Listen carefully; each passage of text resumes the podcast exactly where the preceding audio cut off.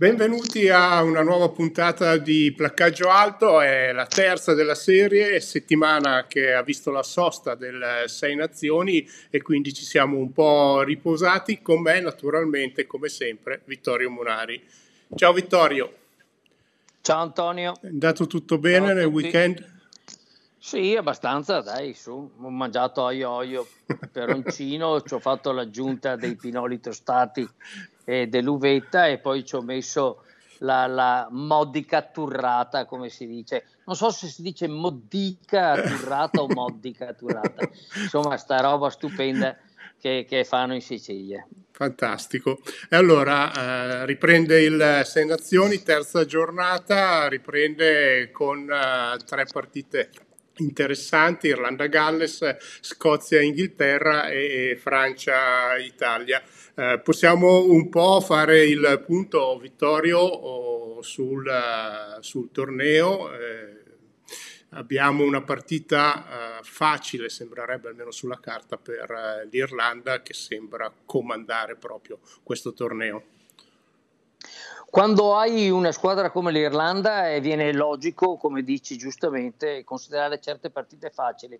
Il grande merito dell'Irlanda è di non averle mai considerate facili, di aver sempre avuto un grande rispetto per tutti, anche cambiando le squadre, anche facendo riposare dei giocatori, anche facendoli riposare ma nello stesso tempo provando altri, dando quelle possibilità in una catena, come dire, ben oliata, dove ognuno sa bene la posizione in cui è. Quindi ha questo grande merito la struttura irlandese e chi gestisce la squadra irlandese, perché è vero, sono i favoriti ma prendono le cose estremamente sul serio. Sarebbe troppo facile prendere la partita con il Galles come una cosa scontata, Galles che è in una situazione a dir poco rovinosa da un punto di vista economico e anche di appeal, con i giocatori che se ne vanno in cerca di approdare ad altri lidi, perché insomma la situazione non è così semplice, però l'Irlanda ha sempre dimostrato un grande rispetto per tutti e credo che lo farà anche questa volta. In effetti, poi le altre partite... Scusami. Volevo poi introdurti perché durante la seconda puntata sulla pagina di Spotify abbiamo messo anche un sondaggio. Il sondaggio era un po' questo: Irlanda lanciata verso il Grande Slam, chi potrebbe fermarla? Il Galles hanno risposto solo il 3,6% e poi si sono divisi con una preferenza i nostri ascoltatori su Scozia 52,9 e Inghilterra 43,5.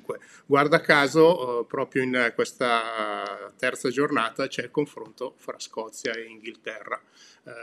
Per quello che mi riguarda io darei una preferenza all'Inghilterra, anche se non sarà facile per l'Inghilterra andare in Scozia a vincere.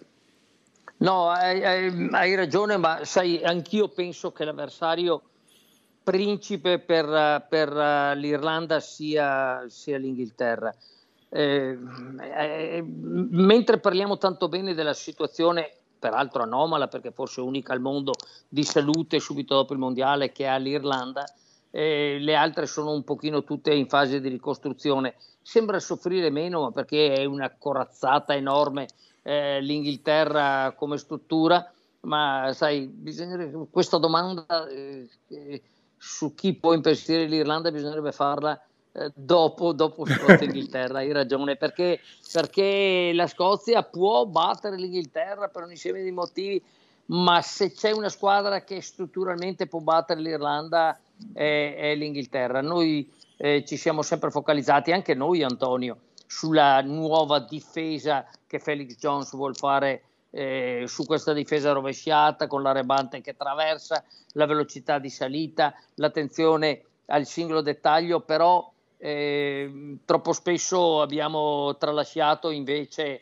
la grande abilità degli inglesi nel gioco aereo. Allora mi dirai sì, gioco monotono, tutto quello che vuoi, però le prestazioni di Stewart sono state incredibili nel gioco aereo.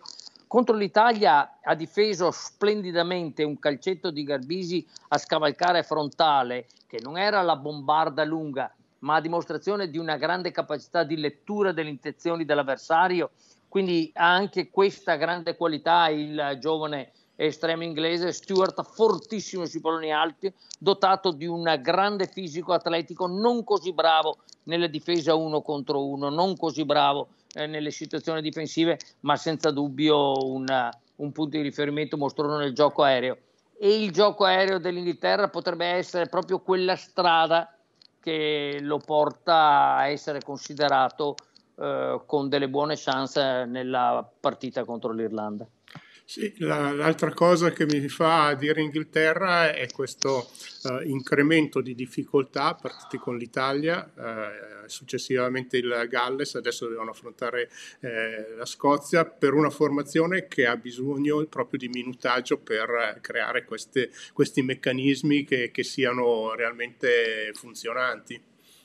Inghilterra che per proprio forma mentis ha bisogno di situazioni strutturate, lo sono nel loro modo di intendere le cose, nei loro organigrammi, sempre estremamente puntuali e dettagliati, quindi senza dubbio come dire, il work in progress, come dicono quelli che se ne intendono e che devono parlare in inglese per far sapere che sanno, è una situazione che potrebbe andare anche per le lunghe e avere qualche inciampo.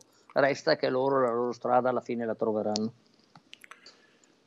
Altra partita, questa volta entriamo in quello che ci interessa più direttamente, il match dell'Italia che va in Francia.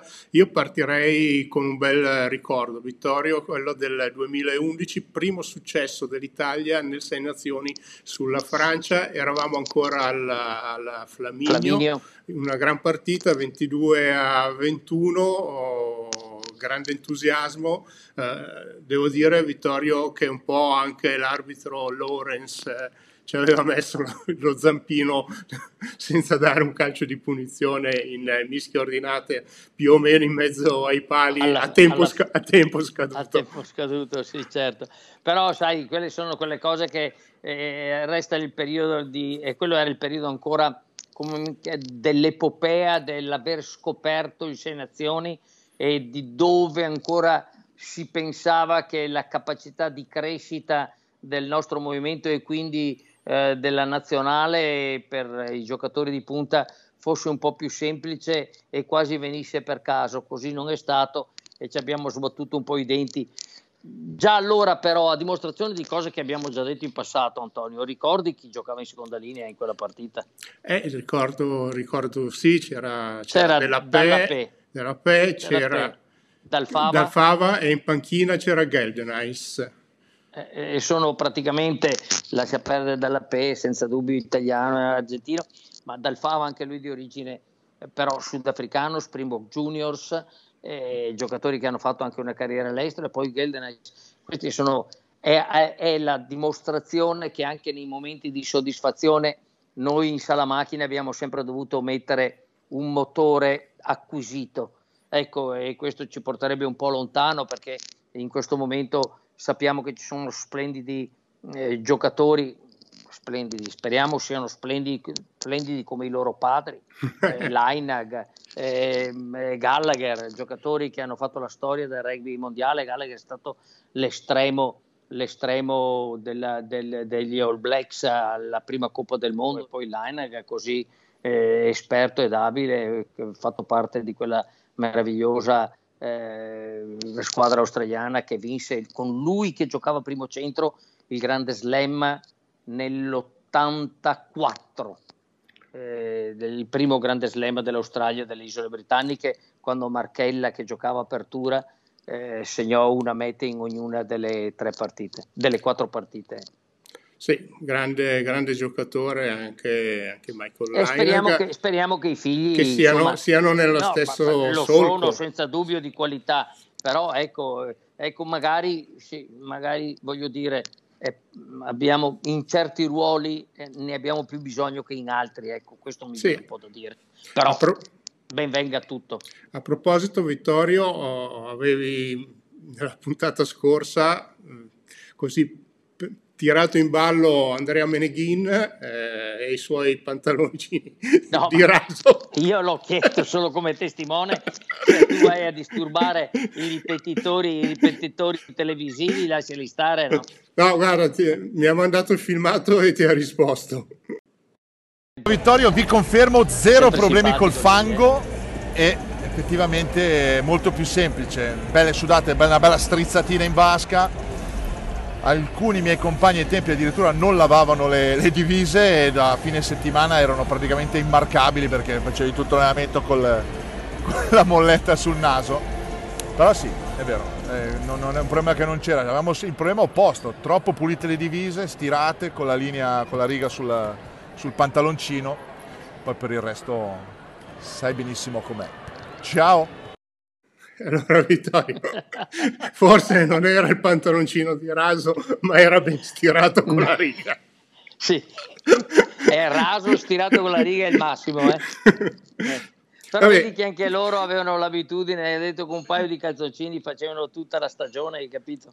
Lo so. Qualche olezzo scappava anche a loro. Però se rimaneva nella borsa col fango era un po' peggio. Sì. Sì, decisamente, sì. Però è un rugby passato. Vediamo un po', Vittorio, lei un po' accennato con alcuni giocatori che possono essere coinvolti e il figlio di Lynagh lo è già stato chiamato da Quesada, però c'è un altro tema importante, quello di Tommaso Allan. Ha chiesto una parentesi fuori dalla nazionale, però non è tanto sulla sua scelta, che ovviamente è legittima e evidentemente segnala qualche disagio da parte di Tommy, ma in generale ci porta al discorso dell'usura e della sicurezza dei giocatori. Ancora di più rispetto a quanto abbiamo già detto, serve forse un limite di partite per un certo livello. Sì, sai, quando io, sai quante volte ho detto che spesso della sicurezza dei giocatori si parla con una certa dose di ipocrisia bella e buona, perché se si vuole parlare della salute dei giocatori è chiaro che bisogna partite di un certo livello, di categoria 1, vale a dire test match o grandi partite Coppa Europa o campionati, bisogna limitare il numero. Adesso dico, per dare un esempio, no? Ma 20 partite all'anno sono più che sufficiente, perché danno il tempo tecnico del recupero dell'infortunio, perché danno il tempo della ristabilizzazione di determinate situazioni. E questa è la parte minima, e che questa non si prende in considerazione perché va contro tutto ovviamente l'interesse di business, e allora si va verso una forma di incolumità altrettanto apprezzabile eccetera, ma che non è soddisfacente del tutto. E poi c'è la parte mentale. Sai, a me ha fatto non impressione, ma ti ricorderai di Hooper, il capitano dell'Australia. Anche lui ha lasciato in modo, come dire, repentino la nazionale australiana, un po' come Allan, che qualcuno critica perché l'ha lasciato durante i Sei Nazioni, poteva dirlo prima, Certe cose quando accadono, e dare i giudizi da fuori come in tutte le cose, no? Coloro che sanno l'inglese e attraverso la loro conoscenza dell'inglese fanno capire che sanno un po' di tutto, e dicono che bisognerebbe essere nelle scarpe dell'altro per poter giudicare l'altra persona. È assolutamente vero, Vittorio. Poi perché devi andare a giudicarlo? Cioè, ma poi a volte si pensa, si guarda il giocatore in campo, sento anche dei commenti, ormai vale tutto, non sono mica meravigliato né ho le pretese di essere come quelli che difendono il rugby come sport di valori. Questo nel rugby non si deve fare, che ormai è anacronistico. Però certi commenti sui social eccetera sono di una totale mancanza di rispetto, ma anche di conoscenza delle cose, come spesso è, perché proprio caduti nel tranello di dire ma tu sei un giocatore, prendi tot soldi, fai tot cose e quindi devi fare così, senza pensare alla sua serenità e al suo equilibrio e al suo welfare. E a volte non è facile, prendi un aereo, vai giù, metti la tuta, va a fare allenamento, torna in camera, fa una videochiamata con la famiglia a casa, va a giocare una partita. Non è proprio tutto così semplice. Abbiamo visto com'è finita con le squadre sudafricane, neozelandesi e australiane, dopo un po' vai avanti, un pochino avanti e indietro, poi quando hai più fusi che palle di Natale sull'albero, cioè veramente dici, cioè, basta. Quindi sono cose sulle quali è difficile dare giudizi dall'esterno, vanno capite e comunque bisogna prendere atto che esistono. Ecco, è lì che ci vorrebbe da parte degli organi incaricati una maggiore attenzione al welfare generale del giocatore, dove a mio modo di vedere c'è ancora tanta strada da fare. Esistono non solo nel nostro sport, in tutto lo sport d'alto livello. Certo. E io posso portarti questo contributo, un ricordo di Massimo Cutitta, uno dei primi ad andare all'estero nell'epoca che iniziava ad essere professionistica, quindi primo, e lui raccontava della difficoltà, del fatto che poi alla mentalità di allora era: io ti pago e tu non mi importa se sei infortunato, devi giocare domenica, devi giocare sabato, e questa era una cosa che all'epoca mi aveva colpito veramente tantissimo, e quindi non c'era poi tutta questa attenzione, soprattutto in organizzazioni che stavano facendo la trasformazione da amatoriale a professionistica. Però è un tema che rimane. Sai, la realtà, Antonio, a mio modo di vedere, ha sempre adesso un avversario imbattibile, che è la comunicazione, che non è l'informazione, perché l'informazione è informare, la comunicazione è l'informazione di parte, quindi nulla di più falso e partigiano della comunicazione. Quindi anche questi maghi della comunicazione a me fanno spesso ridere. Bisognerebbe dire le cose come sono. Una squadra samoana che ho visto l'anno scorso venire a giocare in Italia, quando è venuta qua i giocatori dicevano: siamo qua e siamo felici come una Pasqua, perché ci riposiamo un pochino, perché provenienti dal campionato inglese e soprattutto francese, lì la vita era un po' come dicevi tu, dove li considerano veramente un po', senza mancare di rispetto, ma giusto per dare carne da cannone. Quindi si riposavano un pochino e giocavano queste partite di novembre con una certa serenità, mentre magari il meglio di loro stesso per la maglia di Samoa lo tirano fuori quando c'è il mondiale, la possibilità e l'orgoglio di dire: adesso vi facciamo vedere un po' chi siamo.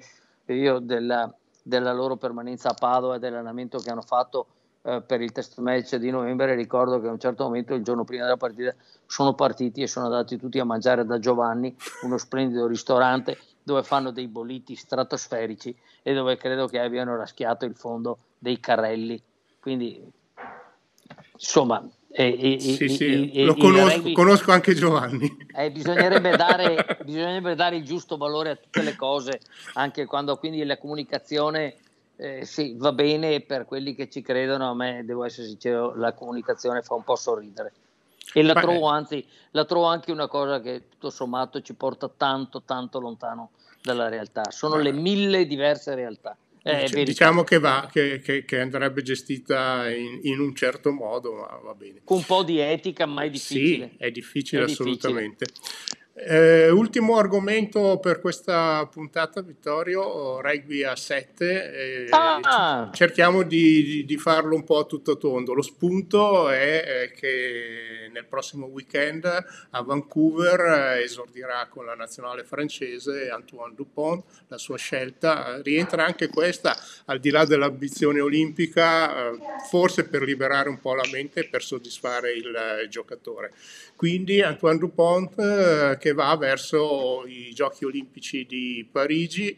Vittorio, la cosa che possiamo già dire è che lo racconteremo su Discovery Plus e Eurosport, e quindi ci sarà da divertirsi. Cosa ne pensi invece della prospettiva di Dupont come giocatore a 7?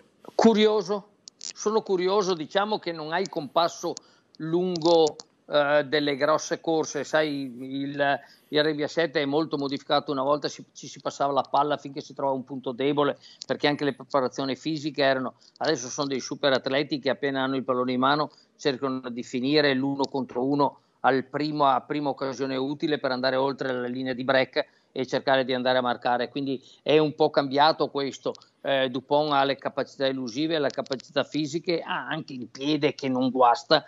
Bisognerà un po' vedere come si adatta, ed è comunque motivo di sana curiosità. Parlando da Rebbia 7, ti viene sempre da dire che al di là di Dupont e da seguirlo in questo modo, cioè, se tu guardi l'evoluzione di certe nazioni, i Pumas argentini nel rugby d'antan erano conosciuti per la loro capacità di usare la mischia ordinata, però adesso l'Argentina arriva terza alle Olimpiadi nel gioco a 7, ha dei tre quarti stratosferici e della gente che sa attaccare e con grande esperienza. Le union minori, se tu pensi a Spagna, Portogallo, hanno dei giocatori molto competenti nel gioco a 7, pensa allo stesso Kenya che è arrivato a tanti buoni livelli, ma tutto questo perché? Perché è chiaramente più facile da gestire, non ci sono tutti i giocatori che serve per il rugby a 15, è uno sport estremamente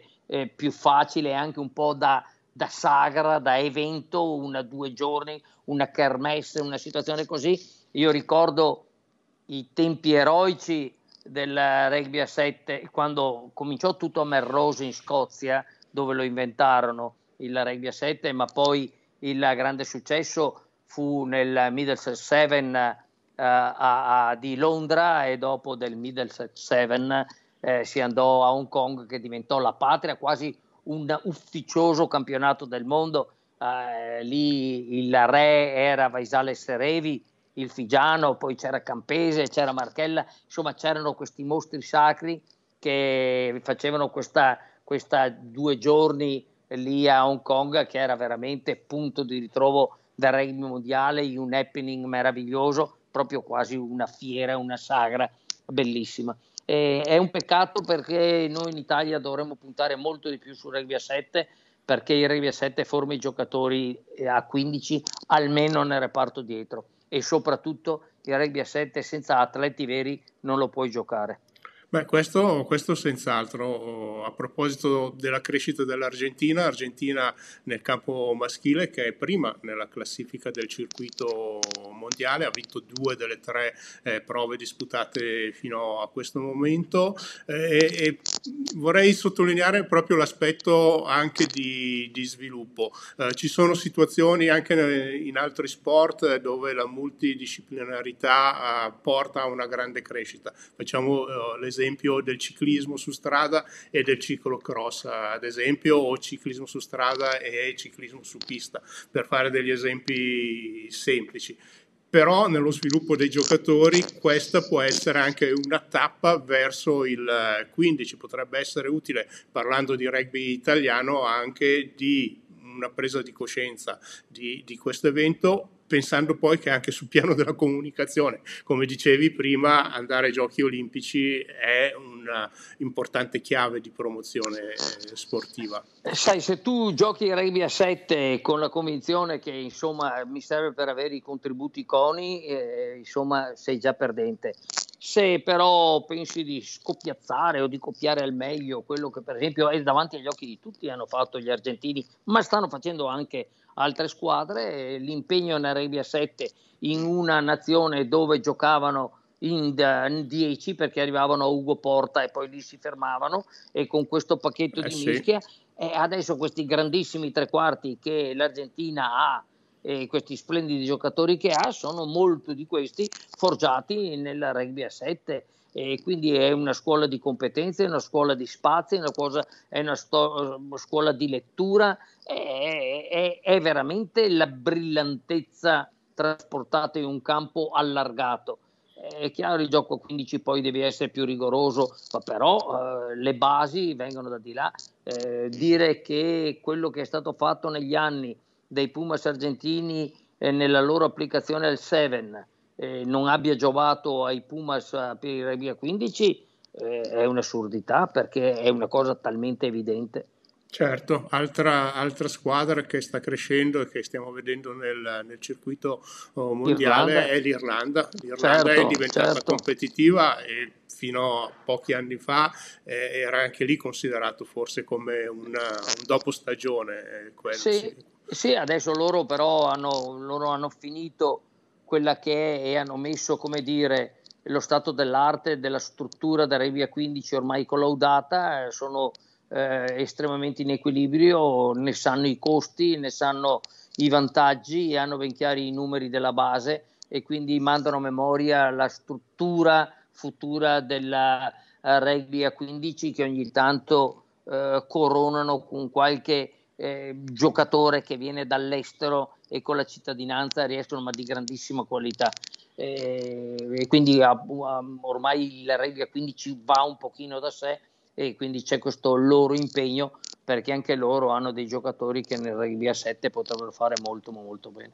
Sì, e c'è un altro aspetto nella pratica e nei tornei di alto livello di rugby a 7 è comunque un aspetto mentale, se consideri che tu devi preparare 2 partite al giorno e quindi l'approccio, il pre è di 2 partite al giorno e quindi devi studiare 2 avversari, anche se poi le partite sono brevi, dal punto di vista mentale di concentrazione di peso ne hai.